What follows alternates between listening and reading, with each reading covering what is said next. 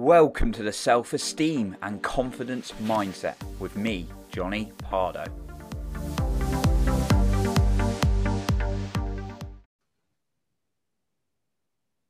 Welcome back to the Self Esteem and Confidence Mindset podcast and YouTube video. Today, I'm privileged to be welcomed by a special guest, Gianna. So, welcome, Gianna. Thank you so much for having me. Uh, it's awesome that you're with us today. So, just to give a quick introduction about Gianna before uh, she introduces herself. So, Gianna is a board certified behavior analyst, coach, writer, international speaker, and founder of the innovative corporate well-being agency WorkWell. As a coach, she integrates behavior science, laughter, Buddhist psychology, meditation, and design thinking to help her clients live with more clarity and authenticity. Her corporate well-being agency uses a cultural assessment and well-being research to create epic work cultures employees love. Awesome. And she lives in Los Angeles with her three rescue animals. Fantastic. And her passions include wayfaring, writing, and constantly working to elevate her life through conscious endeavor. Brilliant. Uh, really looking forward to this conversation, Gianna. So, uh, would you like to say a little bit more about yourself?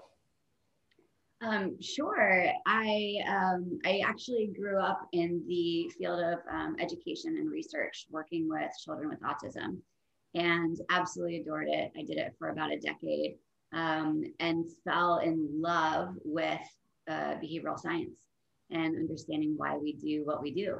And so uh, hmm. after a decade, I worked in the government, I worked in DC, I worked in the Central Office of Special Education. Um, I did research, I was in healthcare, I did all kinds of things. And uh, about four years ago, almost four years ago to the day, I, um, I decided to leave the clinical world because I was hitting this ceiling. Um, and I wanted to use the science of human behavior to solve other problems. And so um, I had my last day June 9th, uh, 2017. Took off to Europe for six weeks and lived there with a friend, and um, and noticed that the way of life was very very different there. And I came back very protective over health and happiness of people. Um, and I, I noticed more than ever um, how the American workforce was really hijacking our lives and there was a social currency around well i work 14 hours a day. Well i work 16 hours a day. Well i never stop. I haven't taken a vacation in three years. Um, and it, it, worried me. Um, and there was a, a, very foundational moment when i realized that that was the problem that i wanted to solve um, is creating workplaces that are environments that influence our health and happiness. Um, and I, I didn't think that we were getting it right at the time. And employee well-being was actually um, starting to skyrocket. You know, we were like copying Google and Facebook and looking to them to see what they're doing. Um, and I'm sure we'll talk about more more about that. Um, but yeah, so that that landed me here today. Ah, brilliant! Uh, sounds like you you had a interest in behavioural science from quite an early stage. What what do you think it was that drew you to that originally? I had a father who was very curious and was always um, treating me as if he was teaching me that life was to be lived through learning and that you never stop learning. And so, you know, growing up, I think that curiosity was instilled in me from a really young age. I was just always really interested in, you know, what makes people do what they do. Um, and I didn't, you know, despite being a psych major in college, I had never heard of behavior analysis before um, until well after college. So um, I found that calling kind of late, but um, yeah, it's it's you know a process by which we behave and learn and grow, um, and that was always going to be interesting to me. Yeah, no, that sounds like we're very similar. I mean, I too did uh, psychology at university. Um, I know we, we call them college, university, kind of uh, different things. But I did it um, at university as well, and then it's very much in the the real world. That's when kind of it struck my interest a little bit in terms of right, how are people interacting, and then actually how am I behaving myself, and why why is that? So sounds like from if, if it's accurate to say you you found actually from real life experience and analyzing other people that's where your your interest sparked Yeah, you know, and I think as a child I was really curious, mm. but as I grew up and got into the workforce, um, I mm. I had some really great bosses, um, and working in the central office of special education in DC, we were there to change things, um, and the way that things were being changed was very um, archaic, I would say. But we were given this beautiful evaluation center. We had all the funding um, I was just filled with purpose and meaning. And um, at a really young age, you know, at 26 after grad school, my executive director and director encouraged me to challenge the status quo. You know, uh, it, this wasn't the piece of government where we were going to get away with saying, well, that's how we've always done it.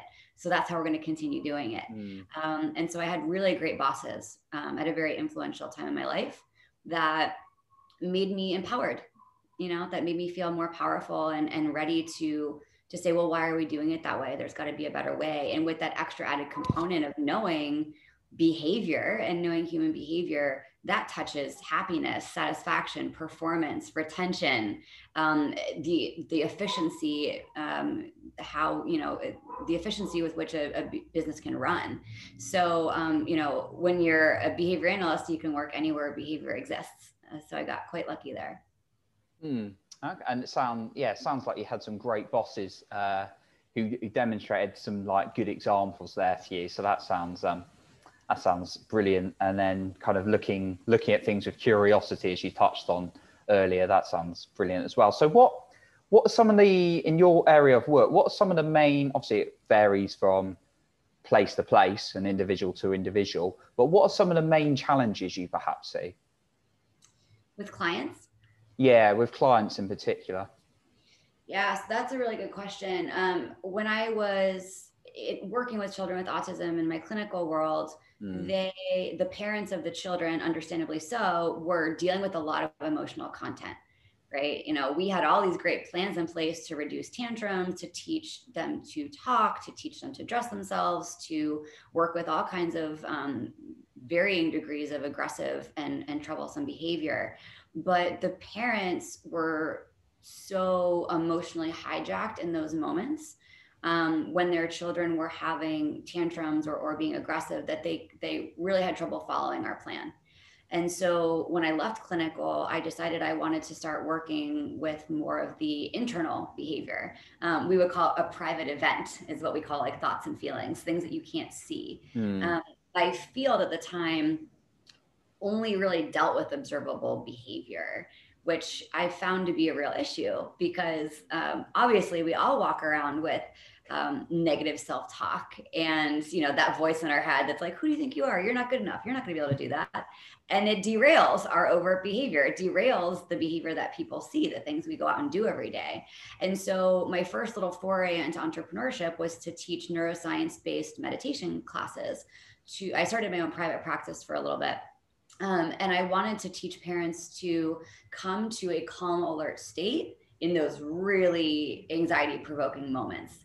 Um, and the more I got into meditation, I read a book um, by Dr. James Doty. He's a neuroscientist called Into the Magic Shop. I recommend it for everyone. Mm. And uh, it really got me into the neuroscience of meditation. And once I realized and learned about things like cortical specificity and, and redirecting internal verbal behavior, those thoughts and those feelings, mm. I realized how important um, that inner work is. And so um, that is something that I've carried with me because with my clients, you know, I, I founded Workwell four years ago, three years ago, four years ago. Um, I founded Workwell. We were doing assessments um, in organizations, and the executives started asking me to coach them.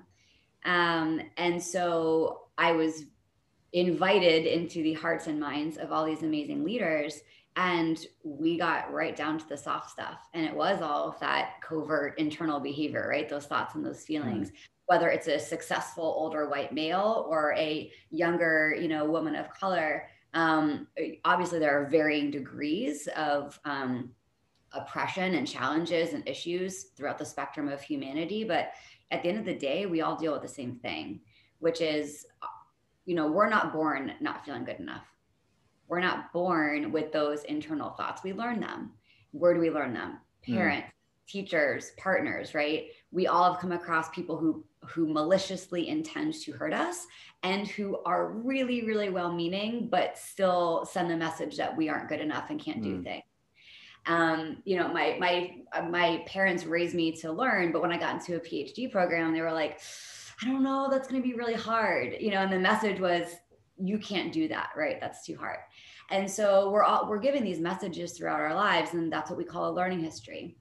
Um, and we build these things into our minds and then we're in our 20s or 30s or 40s or 50s and we have a moment where there's a crack in our foundation where we think is any of this even true i don't want to live like this anymore mm. um, I, I am what if i am good enough right and we start to challenge those stories and beliefs that we've been given and that's the number one thing i work on with people that's the number one challenge that i see yeah i love that what you're saying about our beliefs and um, very much I've been to Tony. One of the most notable things I've ever been to was Date with Destiny of Tony Robbins, and we went. You go really deep into your deepest beliefs and values, and I think I must have cried about five times on that, and I'm not a crying person.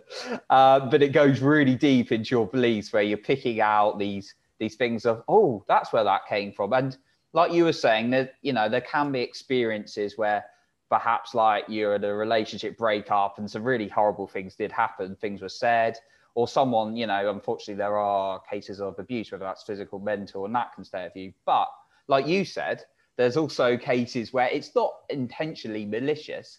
There just could have been something said at one point, and this creates that belief in your head. And actually, it's not even consciously there sometimes, but it's away in the background.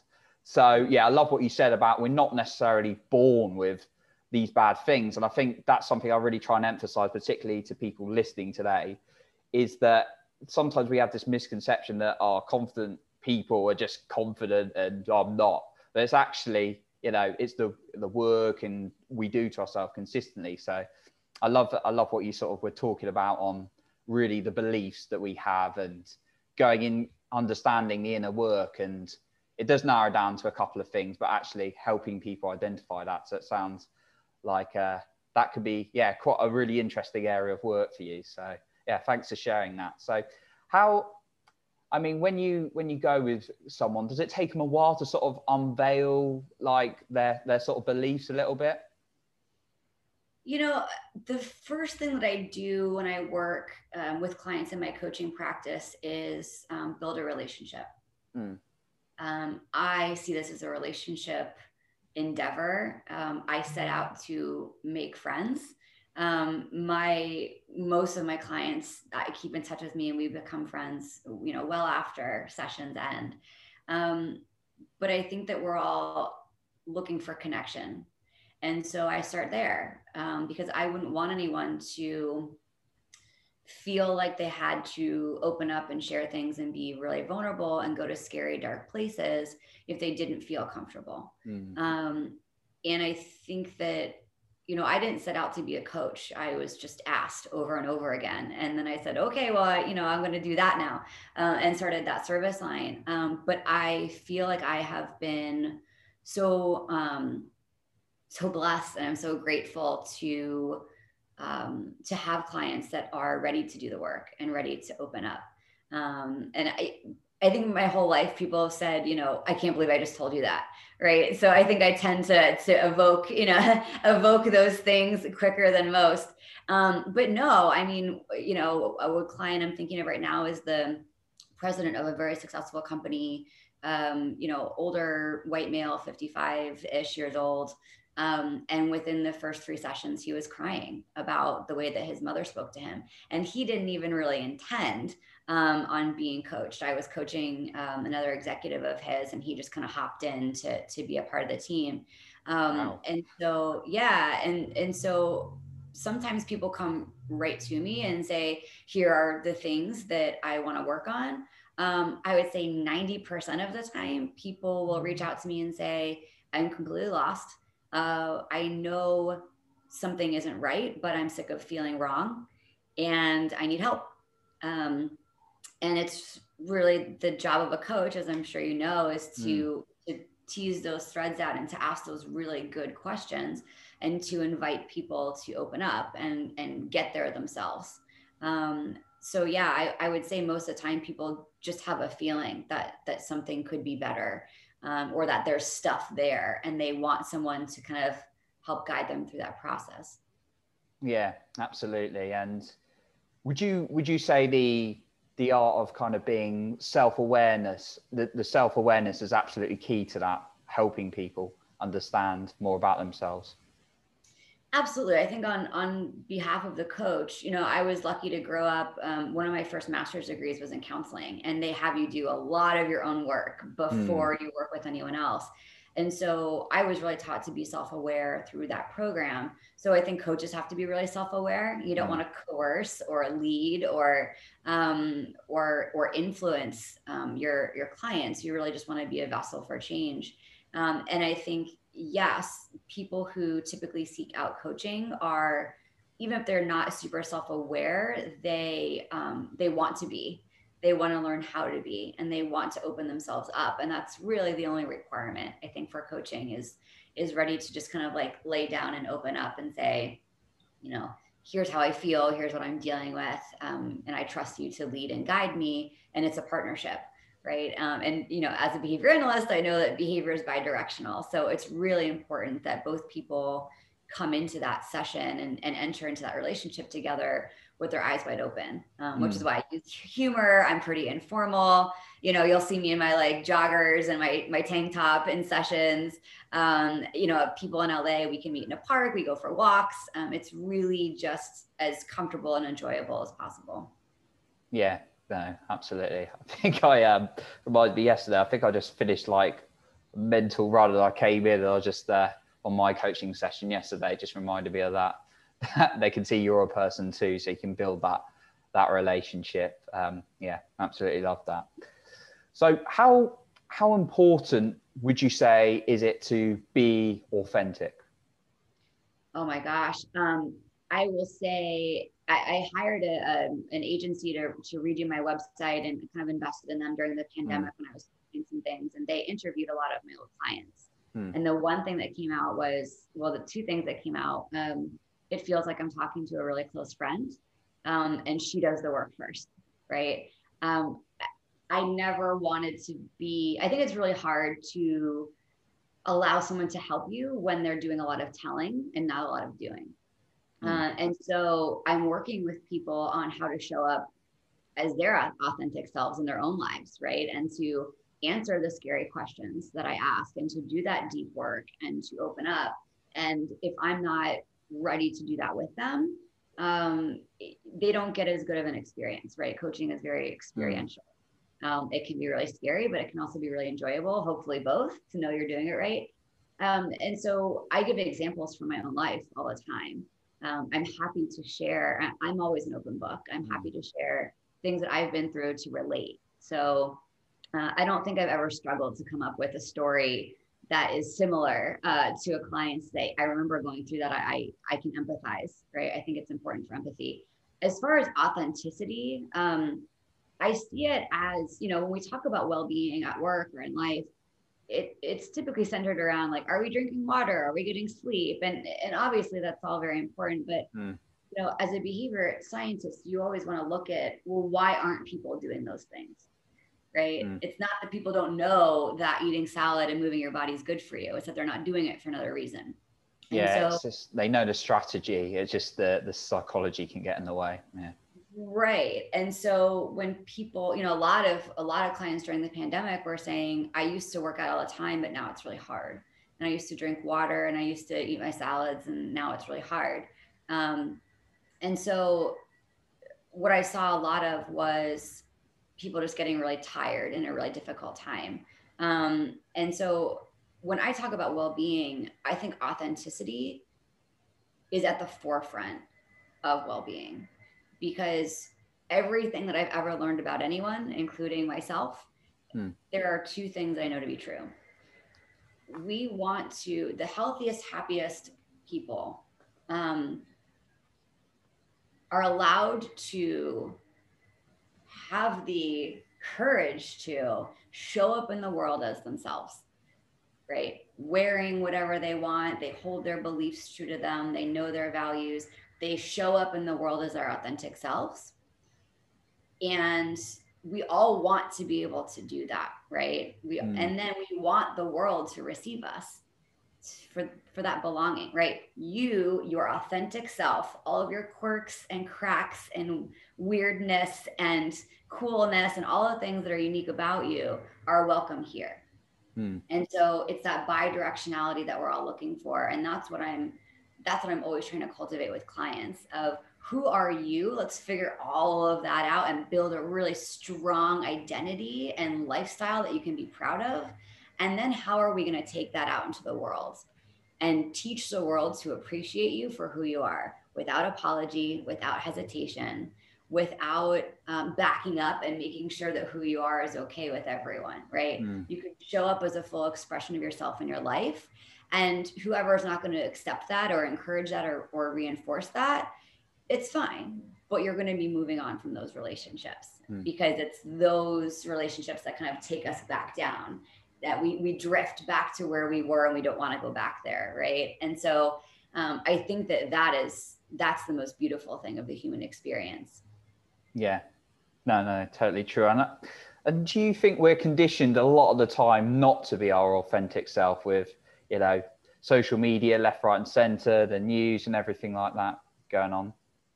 Absolutely. I mean, our and this is this is neuroscience. Our brains work in categories, right? Our brains work in buckets.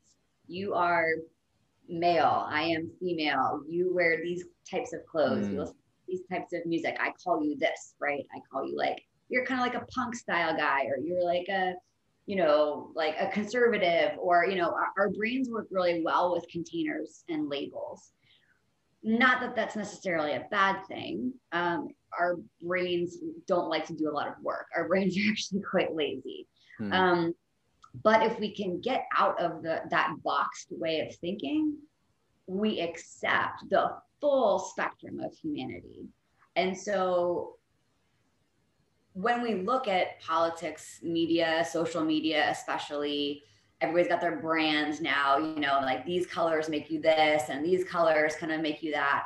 Um, we're, we're continuously putting ourselves in buckets, which I think it makes sense neuropsychologically, but it does a real disservice, I think, to the to the uniqueness of the human experience. And so, and this starts, you know, with our parents, right? They want to keep us safe.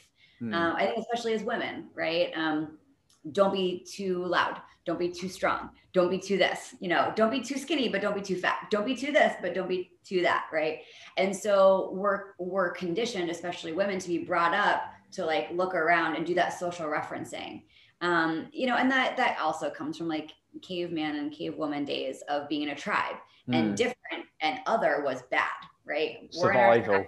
it was linked to survival yeah. Absolutely. I can trust you you know we're in our tribes and you know you're you look different act different you're taller you're shorter that's different that's bad. Um, i don't know if i trust you.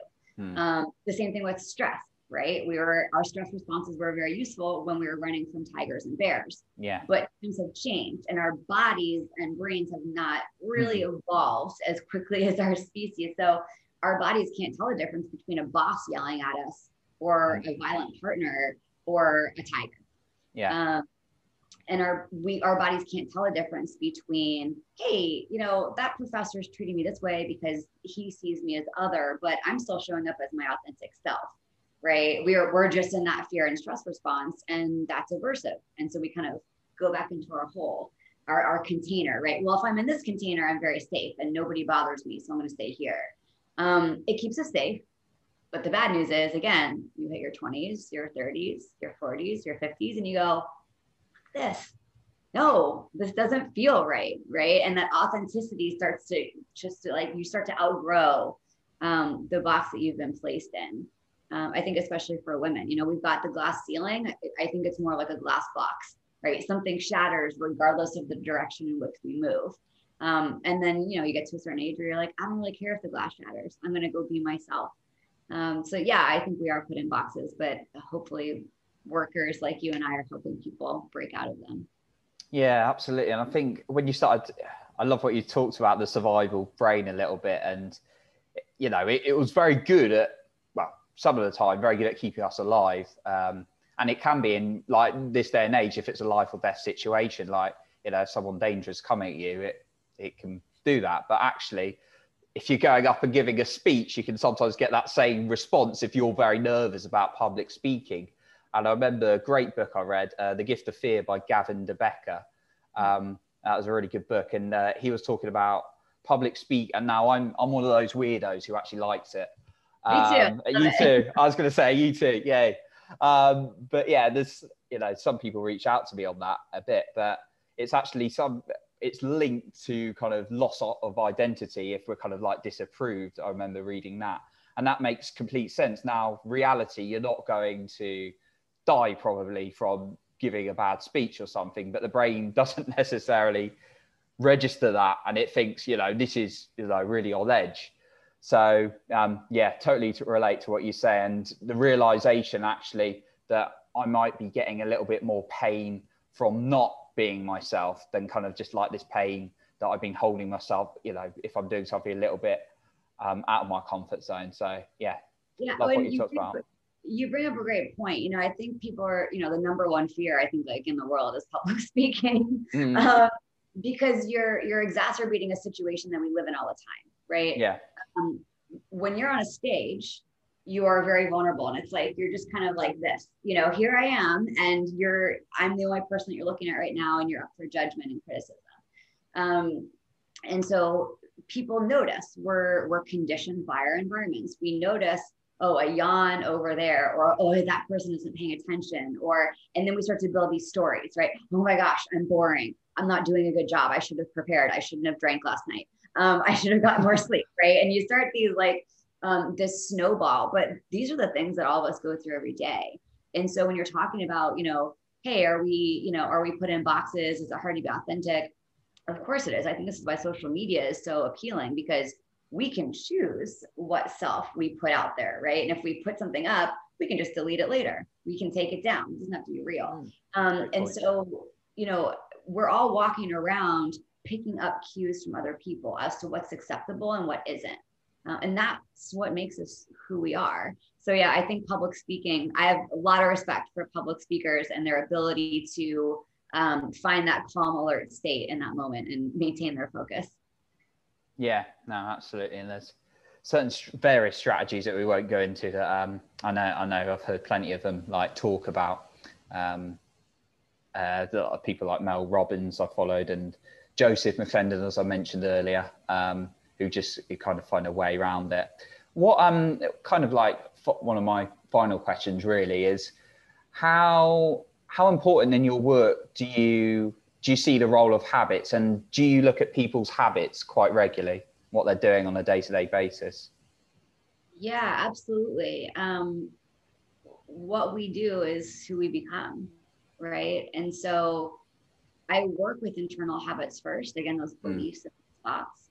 Um, I think of it like you think of like a record player, right? Mm. What's your record playing every day? So you get up and think, what if something amazing happens today? Or gosh, yesterday was awesome, and I want to really bring that into today. Or um, are you well set for your day? What are you telling yourself about yourself, your day? Um, and I think you know those thoughts that drive our behavior is really important people can unknowingly derail themselves really quickly first thing in the morning with that like mental junk food that you feed yourself for breakfast, right? I don't want to go to work, you know, I'm not good enough, like all those things. Um, but they can also be derailed. This is why I love behavior so much because every behavior can be changed. Um, it just depends on a very specific process that I take clients through to step out of those habits, right? People don't need to be told be positive, you know, think positively. It's like, okay, thanks for the advice. Um, there's a reason that people don't. And so, yeah, I mean, it, I think habits are really important. Um, there's a, a, concept, a phenomena called fluency um, in behavior analysis. Just because you do something once doesn't mean it's a habit.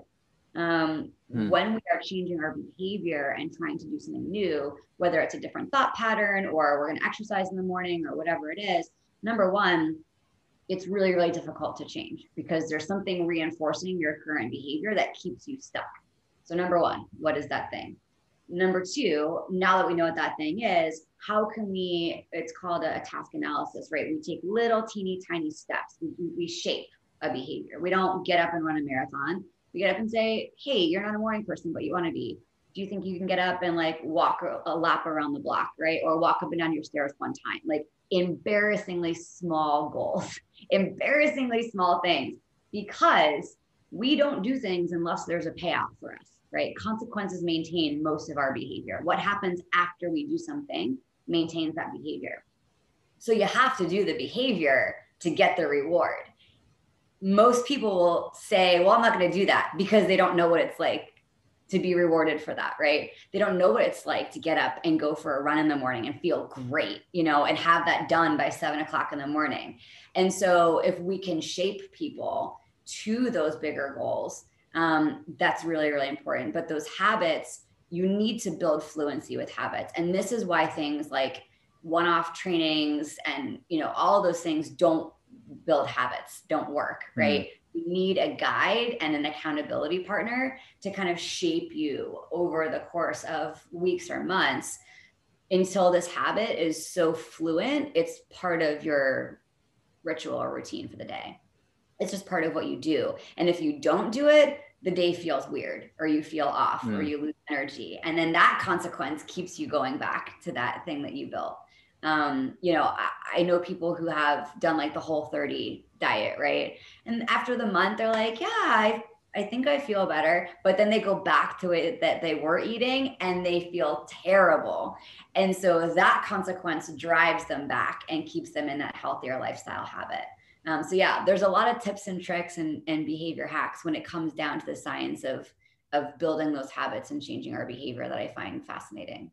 Yeah, I always find habits fascinating, and I'm sort of at a stage now. I'm always when I hear something, it's like, how do I make this into a habit to kind of like shape my life? Not what am I just going to do like this once. Um, and that, that's going to wear. And one of the most influential books I think for me was James Clear's uh, Atomic Habits, which was a fascinating read, which I really, really liked. So yeah, I love what you're saying. And then of course we could have like like like you were talking about earlier, the brain doesn't can't think about everything in the day because it would go mental, it you know, explode. So it's it's doing this autopilot mode most of the time and just running on things. And these things don't always serve us like um and we're not thinking about it. So consciously yeah like you were saying sort of bringing them to our attention and then looking at getting them over and over again um, is key so we can kind of automatically do the right thing. So um, I'm, you know it's always fascinating to speak about habits and hear kind of people's perspectives on it so yeah no thanks for sharing that so um also, it's been a really fantastic chat with you and really enjoyed this so is there any kind of like final points you'd, you'd kind of like to share with us um yeah you know i think in regards to the last really tough year and change. Mm. Um, I hope everyone out there is carrying at least a little bit of hope with them.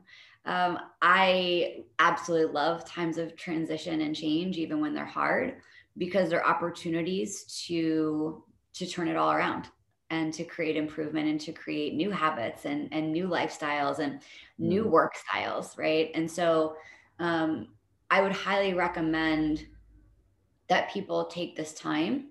Um, I was teaching a, a, class through Simon Sinek and his company uh, last year, and the question, yeah, yeah, I coached him for a while, um, and Ooh. so the the course um, was first using meditation to get people kind of into that calm alert state um, but the question that that i would always ask that really resonated with people uh, when we can ask this anytime in our lives, really, but it's especially pertinent now, is after this really challenging time, what have you learned? What lessons have you learned that you don't ever want to forget? Because when our environment changed and things were very scary and people were, you know, sick and dying, and it was, you know, we were all kind of in it together. I saw this, um, this togetherness and influx of kindness within myself, within my friends, within humanity. And when our environments start to change back, we start to lose those lessons. Um, and so I just would love everyone, if I can give kind of a, a thoughtful question to leave with today, it's that, you know, what is the lesson that you've learned about yourself, about the way you want to live or work or exist in the world that you're just ready to go do something about it. Right. I'm working on a book now that helps people kind of just just do it right just stop just stop hesitating and just go do it because the time is literally now um, and so i just would love to to leave everyone with that thought um, and see if it see what happens see what happens to your day when you when you ask yourself that question fantastic we always like encourage i always like encouraging quality questions as well to people because that often determines the quality of your life and you know if we're waking up and saying oh what's going to go wrong today? It's a completely different question to, oh, what have I learned about this tough time? What am I going to do going forward? And I love the quality of that question. So yeah, thank my, you for leading that. Yeah, my my new favorite thing, which has changed, literally changed my life in the last four weeks, is saying, "What if something amazing happens today?" And I just smile whenever I say that, you know. And I'm not. A, it's just like I use Buddhist principles in my work, and it's it's this non-attachment right i'm not hoping something incredible happens right um, but every day exists the possibility to be more authentic to be better for something amazing to happen um, and if i could you know if i could teach everyone to start their day that way and to just show them what it's done for me gosh it's it's just been such a gift so yeah i'm very hopeful about the future and you know what if something amazing happens today yeah don't don't start asking yourself that one, everyone, because uh, you'll be in danger of feeling good the majority of the time. We don't want that. of course, I'm joking. That's a great question. no, I love that one as well. But yeah, the some good couple of quality questions you gave there. Um, that you know, always ask yourself um, those good questions to kind of determine our life a little bit. So, like I said, it's been a fantastic chat and really enjoyed the value you've given and I always love neuroscience. And you you explained today all like the areas of work you cover in like such simple and easy to understand explanations. But if people want to find out a little bit more about you, where's the best place for them to find you on social media or your website? Uh, I'm on Instagram at Gianna Biscontini. Uh, my website is giannabiscontini.com. That's my coaching website. I will be relaunching Workwell um, in the next couple of days here. So this is perfect timing. It's workwell.com. It's W3RKWELL.com. Brilliant. And what we'll do um, is we'll put them in the description as well. So everyone can get to those direct links as well from this episode. So uh, they can find out some more about you, which, you know, it's fascinating. So uh, get even more value from Gianna. So thanks again uh, Gianna, for being on the podcast. Uh, it's been a real pleasure to have you on today. Thank you so much for having me. Of course. And we will catch you in the next episode.